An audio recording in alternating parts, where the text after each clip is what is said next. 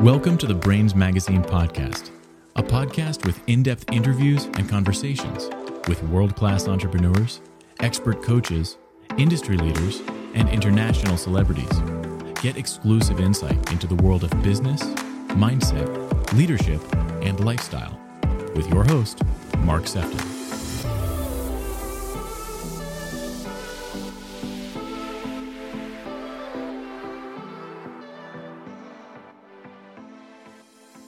Welcome to this next episode of the Brainz Magazine podcast.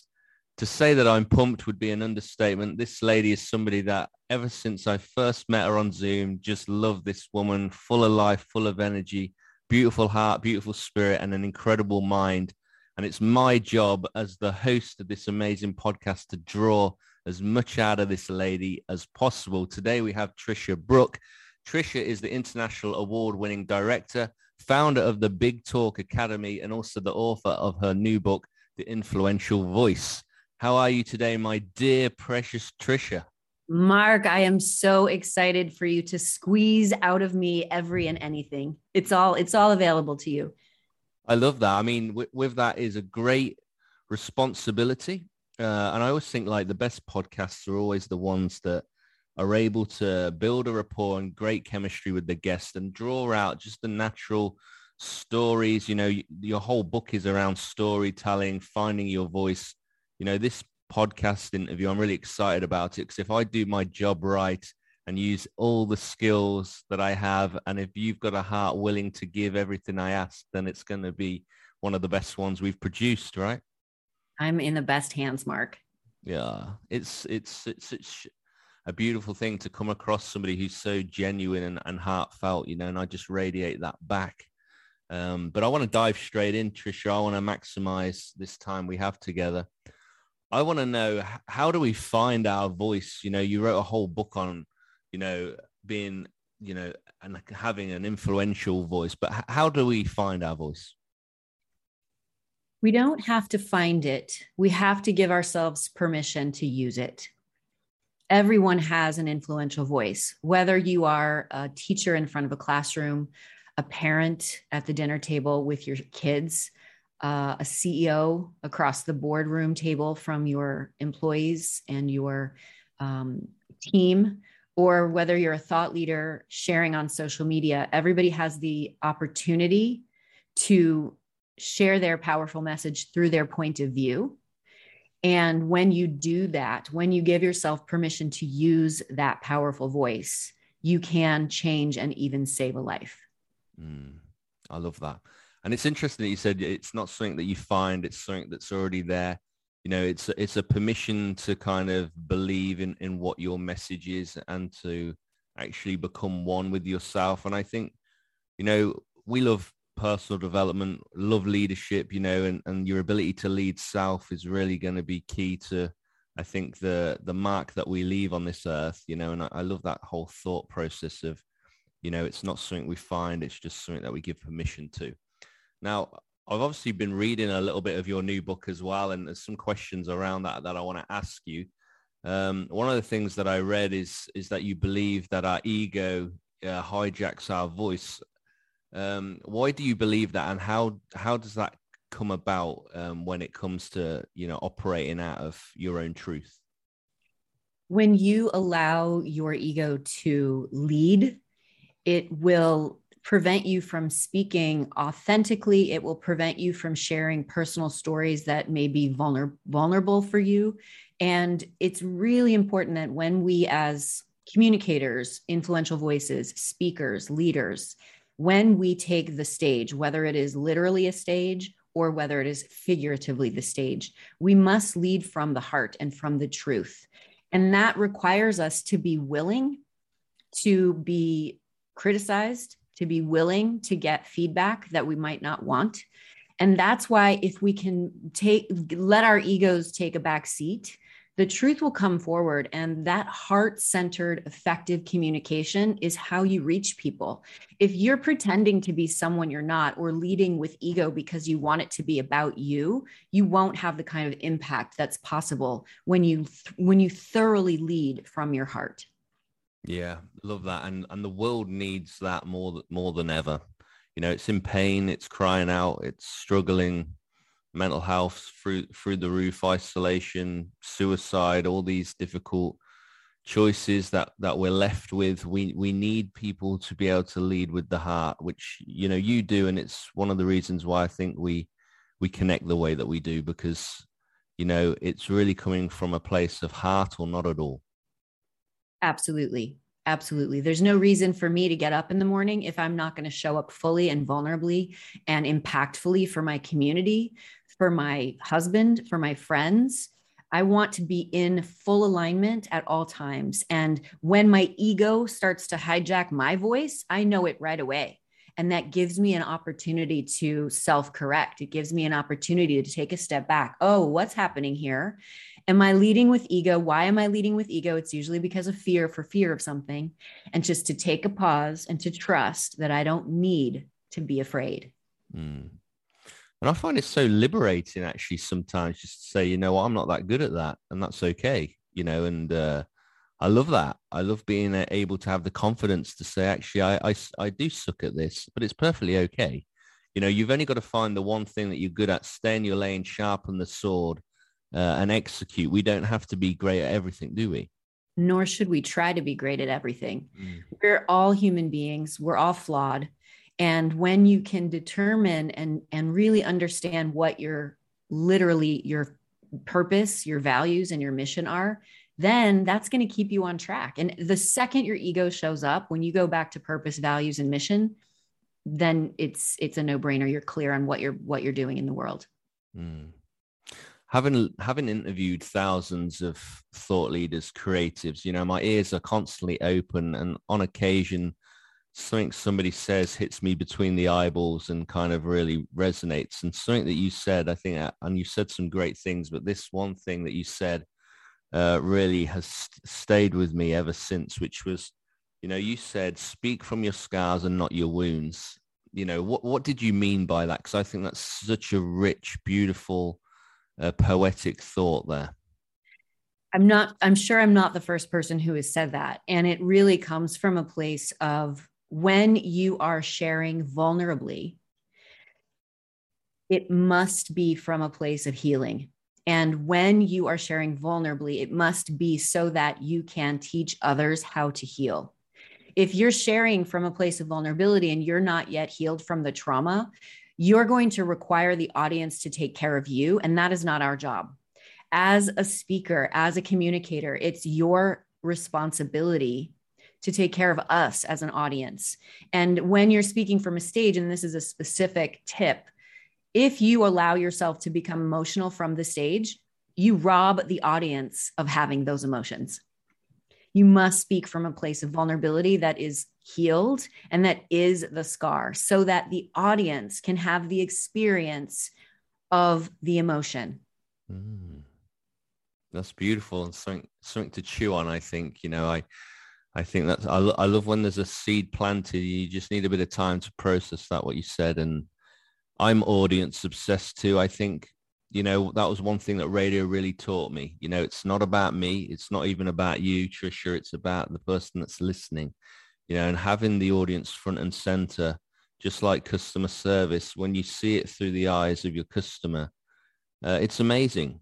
You know, it's amazing and you know, my background was hospitality, and when I celebrated my 40th recently, I had a real, I had a private room called the library, uh, and it sat 17 of the people in my life that I loved and cared for the most. And uh, the tables all set up, glasses, cutlery, you know, some candles. It's got some ramekins of mint sauce and horseradish. But in one of the ramekins, it had plastic ketchup sachets totally spoiled like the ambience. It stuck stuck out like a sore thumb.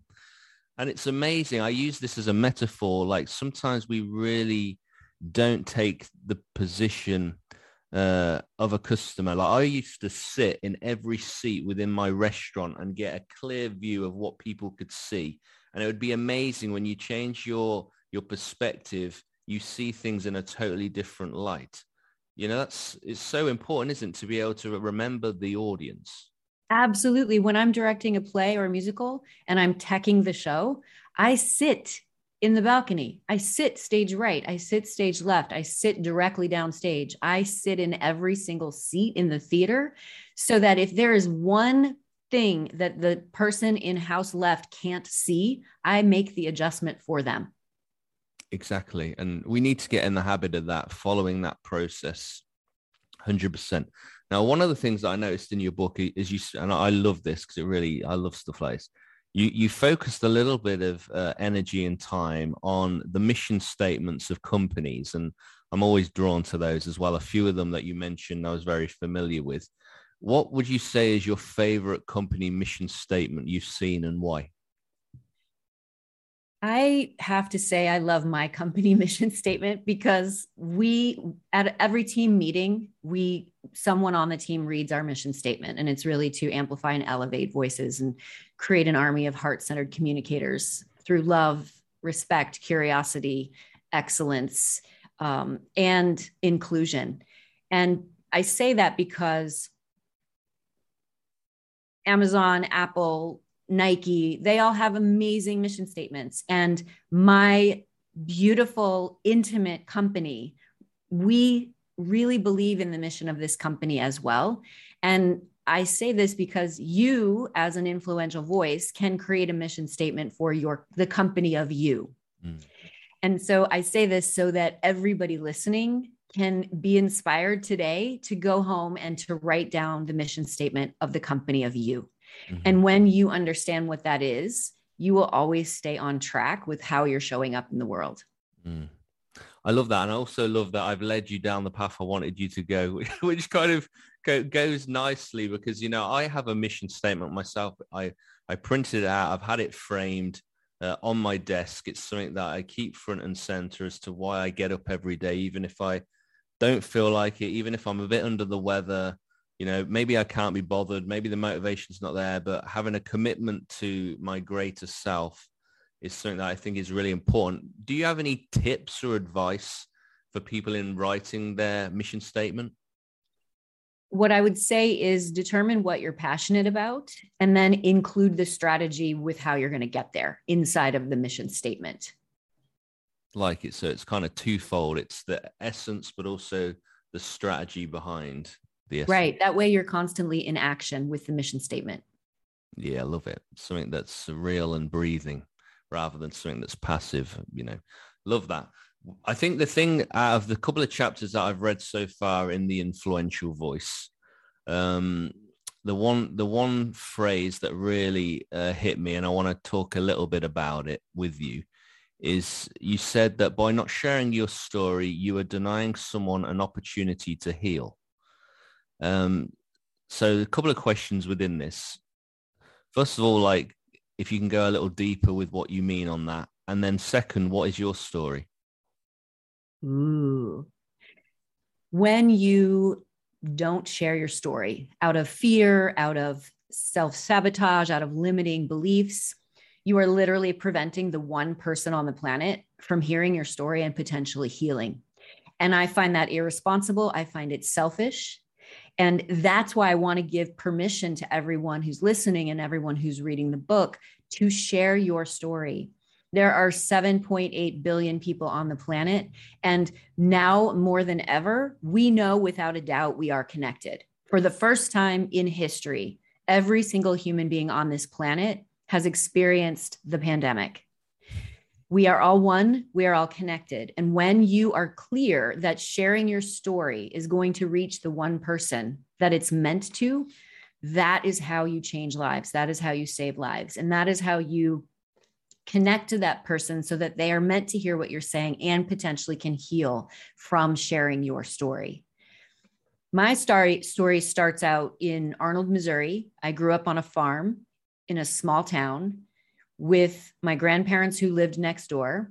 We had cows and cornfields, and I learned how to shoot a gun from my grandfather.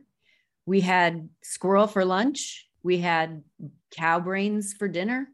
And I knew with all of my heart that I was not going to stay there and that I was going to move to New York City to pursue a career in dance.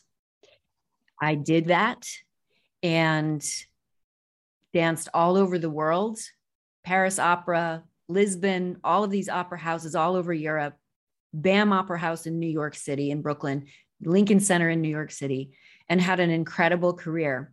And during that entire process, I was unconsciously competent. I was disciplined. I had dreams. I had goals. I had grit. I had drive.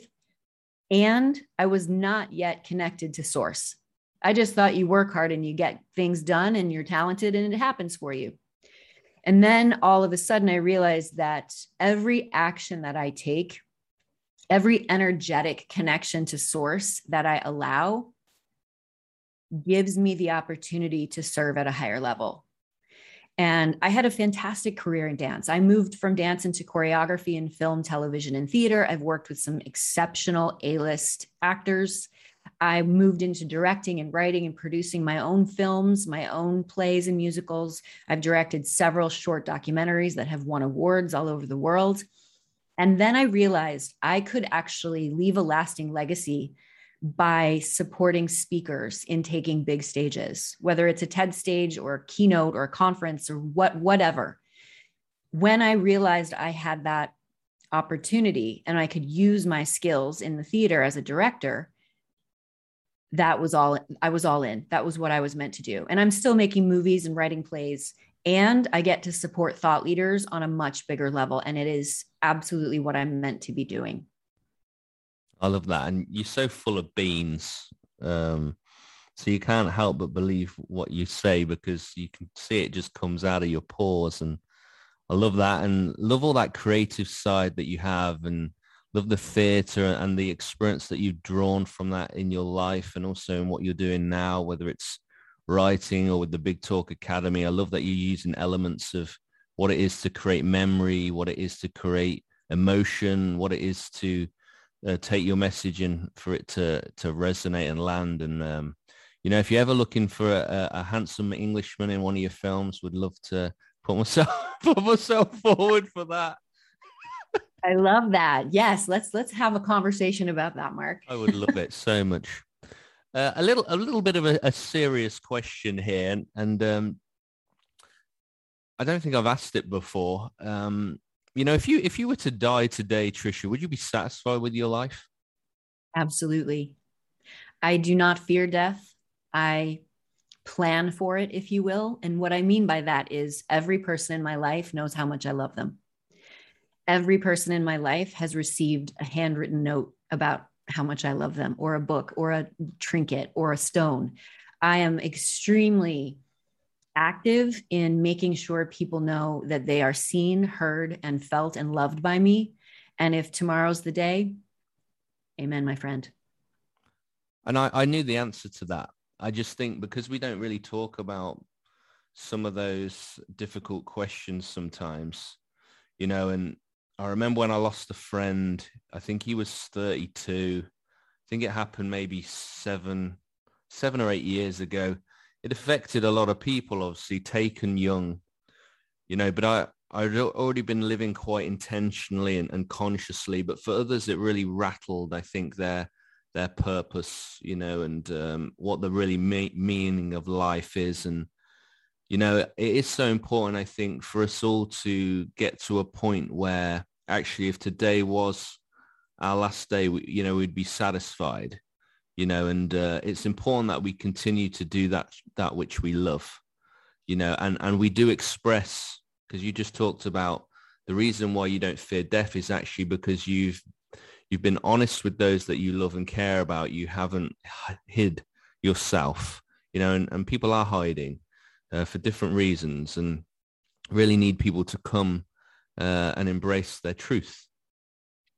This life is so precious and it is so short and I have so much to accomplish and so many people to serve and showing up. And that's why I get up at 4 a.m., Mark, because I have, I want to get it all in because we don't know when the expiration date is.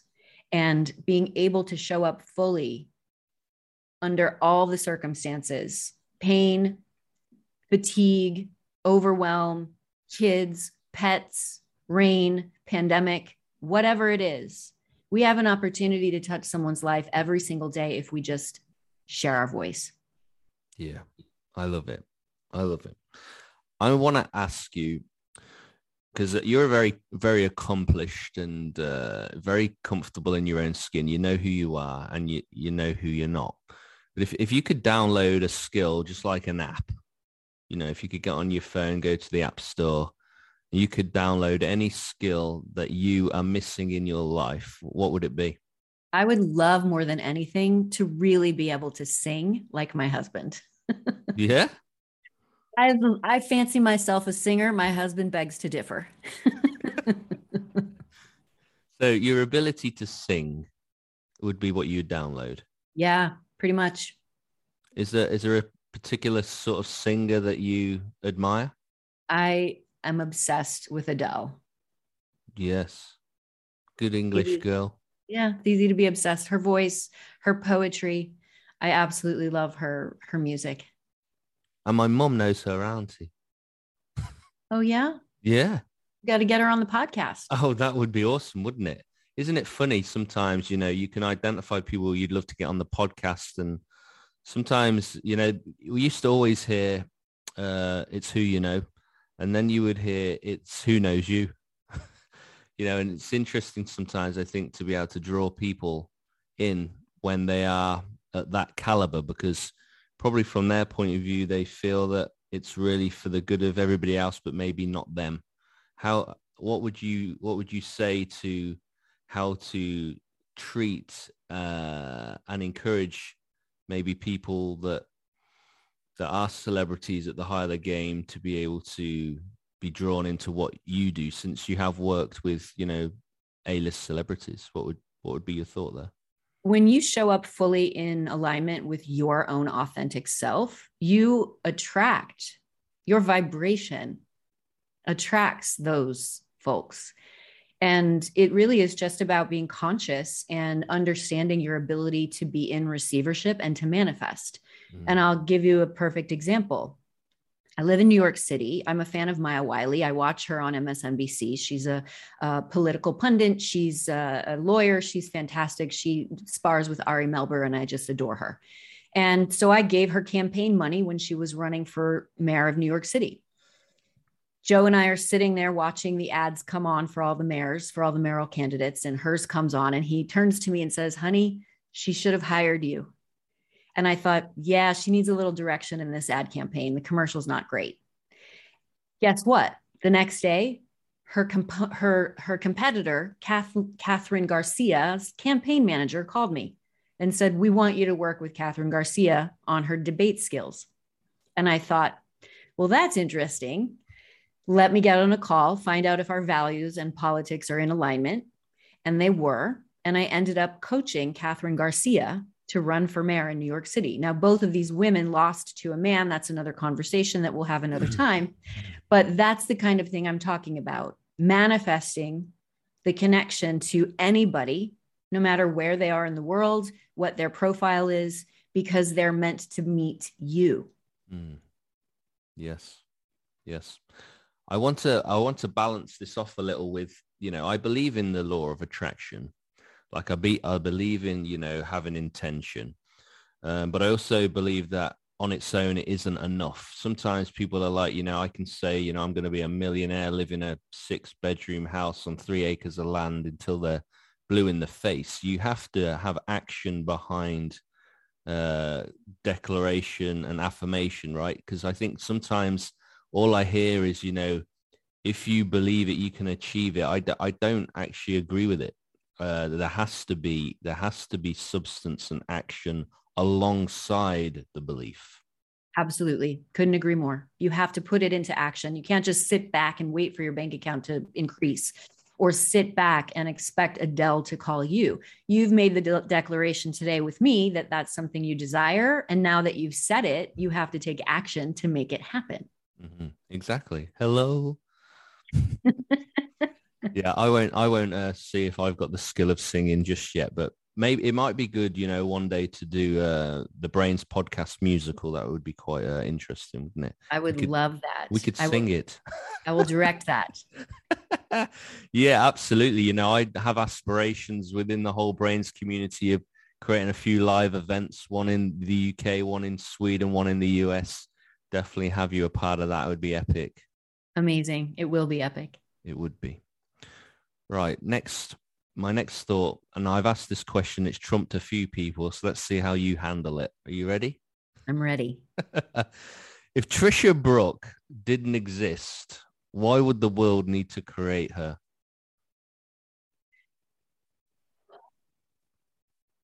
I'm going to let this wash over me because that's a really deep question. The world would create Tricia Brouk because the world needs community and real, real deep community. I attract people who want to elevate and amplify each other. I attract people who are looking out for the greater good and who are willing to get their hands dirty in the process, who are willing to make mistakes, who are willing to be criticized. And I am literally creating and attracting an army of heart centered communicators who are making the world a better place. And without me in the world, that might not exist the way that I'm creating it and curating it. Not that I'm the one who's making it all happen. That's not what I mean. But I think that is why people would want to create somebody like me who's doing this. Mm, love that. Beautiful question. Beautiful answer. now, we've touched on a little bit around stories. You know, yeah, I mentioned, you know, by not sharing your story, you are doing someone an opportunity, you're, you're denying someone an opportunity to heal. You know, and I asked you a little bit about your story, um, another question that I want to ask you around this is, whose story saved you? Hmm. That's a very interesting question. I don't know if I've ever been saved, Mark. Okay. My a story that I was very connected to in LA. Uh, one of my films was premiering, and it's called You're Gorgeous, I Love Your Shirt, an inside look at bullying and mental health. Mm. And I featured a young girl from the Midwest who is blonde and gorgeous. And you would never for a second think she was being bullied, which is why I featured her and her family.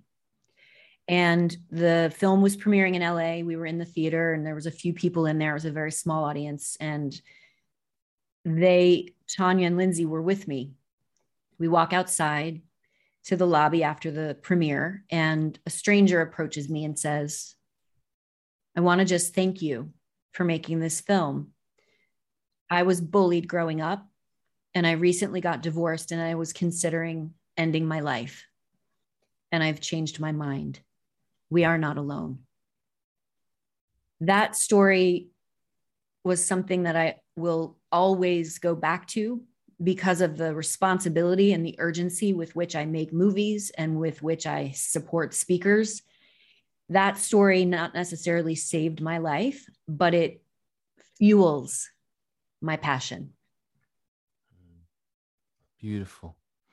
It's, am- it's amazing, isn't it? How sometimes we come across people you know, and, and they're the one who, who's in pain and yet the way that they are moving through the challenge is actually the thing that, that wakes us up and, and brings healing to ourselves. And as you said, you know, if we're not sharing our story, we're denying somebody else a chance to heal.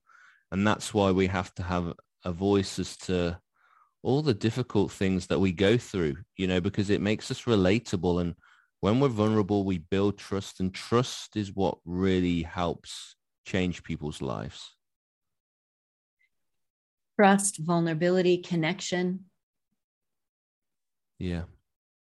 It's it's it's so it's so beautiful and, and profound as well and, and provoking, you know, at the same time. And I think that, you know, this this interview with yourself is something that is so deep and real and human and, and what the world needs more.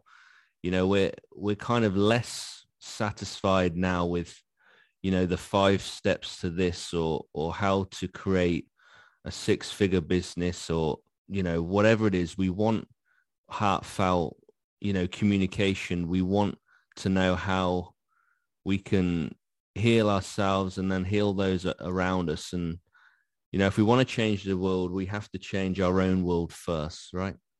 For sure. And for the listeners, Mark and I are, we see each other. We're on a Zoom call and we can literally see each other. And so that communication was important and it was made before we actually started recording. And I also share with the listeners that, Mark, you are modeling that vulnerable connection on every single podcast interview, on every single clubhouse that you moderate. And that is so powerful and it's so wonderful to witness. You're teaching us how to communicate authentically with one another. So I think many people don't know how. Yeah, I think I think that's true, and appreciate your your kind words. And I, I always think that you know we reflect back a lot of what we see in each other, and uh, it's it's very it's very heartfelt and, and rich, and I, I appreciate it very much, uh, Tricia. Is there anything else burning within you that you wanted to share very briefly before uh, we find out how people can better interact with you, how they get a copy of your book. I know that you want to uh, lead people to a call to action uh, as well. I would love to share that New York City is coming back to life. Broadway is happening. The speaker salon is happening at the Triad Theater. Restaurants are open. People are living their lives. This is such a powerful and magical city. And I have more love and solidarity for my city than I ever have before. I've lived here for three decades. And for anybody who thinks that New York is dead, it's not. It's a beautiful, thriving city. I'm sitting here looking across the street out of my office window at the Alvin Ailey dancers. They're right now, they're taking ballet class. And every day I get to watch the dancers live their dreams. So I share that because I live in the most amazing city in the world. And if you ever want to come back to New York, you are more than welcome. I would love to. Yeah, it would be great to uh, to revisit uh, New York again. It's always okay. people that make a place, you see, always. Yeah. You know, and I had some interesting stories when I came to New York. I had a, some great stories of a, a, young man that I met in Central Park, and that was a really beautiful, serendipitous, you know, encounter. And I really enjoyed that because I was in New York City by myself. I was there for a C-suite conference. I met up with loads of different people, but I, I didn't really have the the relationships. They were all at new kind of stage, so it's a, it is a magical uh, city for sure and has such a different feel to it, whether you're in Times Square or you're in Central Park for sure. How do people find out more about you then, Tricia, and where do you want to lead them to today? Thank you so much for having me on the podcast today, Mark. It's always, always a pleasure. You can find me at triciabrouk.com, and that's B R O U K.com. I'm on Instagram, I'm on LinkedIn, I'm on Facebook, and I would love to offer the listeners chapter one of the Influential Voice book, which is all about purpose, values, and mission. And you can go to the influentialvoicebook.com forward slash chapter and claim your free chapter.